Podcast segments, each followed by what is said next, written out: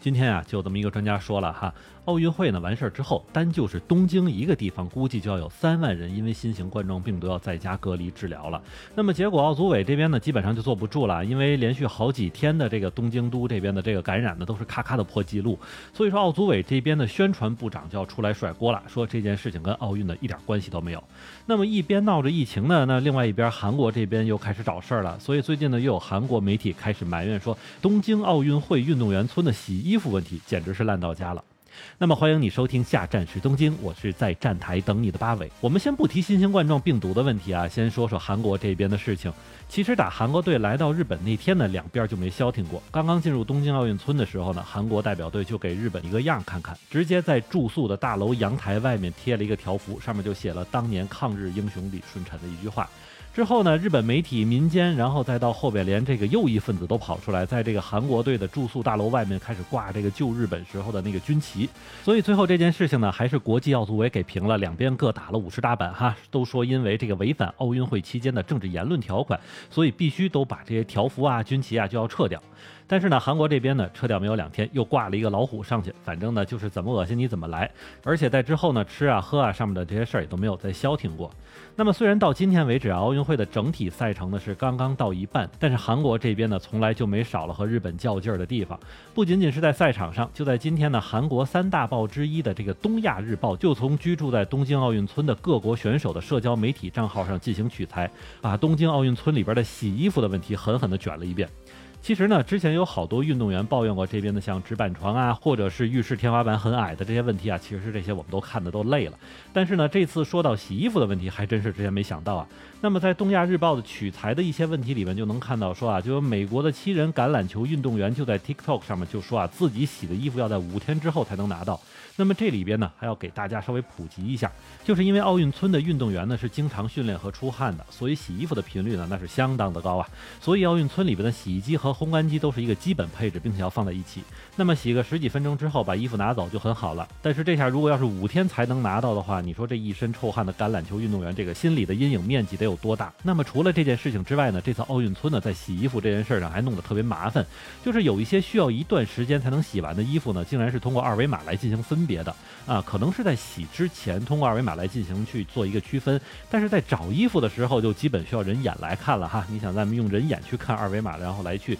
这个进行一个分别的话，像是多么难的一件事情。所以在找衣服的时候就变得非常非常浪费时间。也就是因为这件事情呢，不少运动员都说，在奥运村洗衣房门口基本上都是排了非常长的队伍。那么我们在这里还要点一下哈，这下我们就知道这新冠是怎么感染的了。这妥妥的就是人员聚集啊。那么另外呢，韩国女子手球队还遇到了丢衣服的问题，那这下就可闹大了。最后闹到这个韩国体育协会一块儿跟他们去这洗衣房的仓库里去搜，最后才把衣服找回来。这个幸亏啊是没碰上流氓。那么当然这件事儿也并不是韩国队一家碰上的，还有一些运动员呢，因为是怕丢衣服或者以前也是丢过了哈，所以就干脆在浴缸里边来进行自己手搓。反正结果呢，就是上场之后衣服皱皱巴巴的，特别不好看。那么其实这件事情下来呢，你也不能说人家韩国媒体是在这边故意找事儿啊，因为这些都是真实存在的。只不过呢，他们是把这些埋怨的问题呢都总结了一下。而且他们还拿出当年平昌冬奥会和北京奥运会当时的例子，说当年在北京奥运会的时候呢，主办方就配备了两百多台洗衣机和四百多台烘干机，每天的洗衣量能够达到十万件，所以当时洗衣服根本就不是一件事儿。所以我们总结一下这件事情，其实从去年因为疫情奥运会延期之后，日本这边呢在办不办奥运会的这件事情上就琢磨了很长时间。那么虽然到现在为止呢还是正式举办了奥运会，但是在这其中啊又是讨论进场人数啦，又是换人啦等等这些问题，最后还是在这个新冠最严重的时候把奥运会开了。所以这种准备不足的问题就在各个方面都显示出来。而且可能很多听众朋友们不知道，日本这个国家的习惯呢就是做什么事情都愿意弄个 SOP，其实也就是这个作业流程和标。标准就是无论做什么事情呢，都要做一个列表啊，或者执行手册之类的。好是好，只要说在事情都按照计划进行的时候，还确实不错。但是，一旦遇到突发问题啊，就马上就是麻爪了的一个状态。所以，当年这个福岛核电站出了这么大的事儿，其实多少就是这个习惯造成的。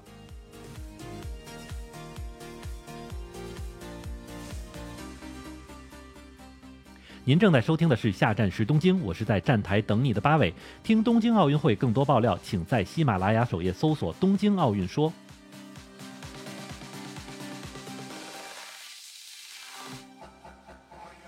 当然啊，如果要说什么把奥运会闹了个手忙脚乱，那我觉得最大的问题呢就是新型冠状病毒了。而就是在奥运会开幕之后，基本上每天东京这边呢都能刷出个单日感染记录出来。而且专家们还说了，这个疫情现在没完，而且别看现在每天三千四千的来啊，但是还没有到疫情的顶峰。那么之后呢，就有京都大学的一位姓西普的教授就说了，自己通过了一系列的试算之后，认为啊，在奥运会结束之后，单就东京一个地方在家进行隔离治疗的人呢，就要达到三万人以上。因为根据统计呢，在这个月的二十八日的时候，东京都这边在家进行隔离治疗的人就已经不少了，已经有七千三百四十八个人。那么这已经是接近日本第三波疫情高峰时候的数据了。而且有不少传染专家呀、心理专家也说，举办东京奥运会最大的问题呢，就是让很多人认为现在很安全，也就是没有了防止传染这根弦儿。所以呢，目前正在执行的紧急事态呢，基本就是没用了。那么其实，在很多社交媒体上也看到啊，不少日本网友都称这个紧急事态叫做放屁一样的政策。那么随后，西普教授也说了，这个问题在于，一旦疫情控制不住呢，首先完蛋的就是医疗系统，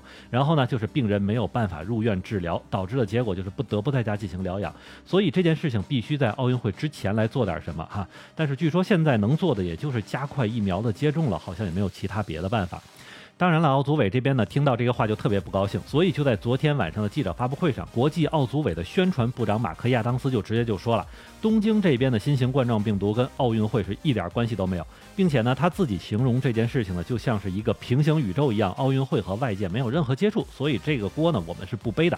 不光是马克亚当斯自己这么说啊，美国华盛顿邮报还在之前的一个报道里也说了。因为东京地区的普通民众接种疫苗的比例是非常低的，所以呢，奥运会里边的阳性率其实要比外边低很多。那么言外之意呢，就是东京都本身别去影响奥运会的运动员才是。所以从整个事件上来看呢，奥运会应该还真不是这回疫情高峰的一个主要原因。相反，从最开始的四连休呢，就是一个导火索。东京这边的居民呢，顶着这个印度变种的德尔塔病毒的风险呢，就去四处玩了。结果不光是东京自己这边爆了，连周边的像埼玉县啊、千叶县、神奈川县都没得好。那么现在也是各种刷记录的一个状态。所以这件事情呢，就和咱们上面说的洗衣服问题是非常的相似啊。就是日本这边呢，一旦出现了超出计划的事情之后，基本上都不会做得太好了。